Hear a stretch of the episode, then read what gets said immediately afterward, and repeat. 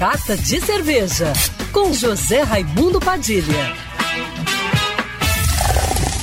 Alô, ouvintes da rádio Band News FM Rio, saudações cervejeiras. Atletas do copo, preparem-se. O espírito olímpico tomou conta dos bares cariocas. Acontece até 8 de fevereiro os Jogos de Butiquim, o primeiro evento do Brasil a reunir os mais tradicionais esportes de bar em alguns dos melhores botiquins do Rio. Purrinha, totó, jogo de dardo, baratona, queda de braço, entre outros, em torneios que juntam disputa para valer com muita diversão, em busca de medalhas de ouro, prata e bronze em forma de abridores de garrafa. Nesse fim de semana, dias 1 e 2 de fevereiro, vai rolar frescobol de amendoim no Bar Veloso no sábado e beer pong no Bruteco no domingo.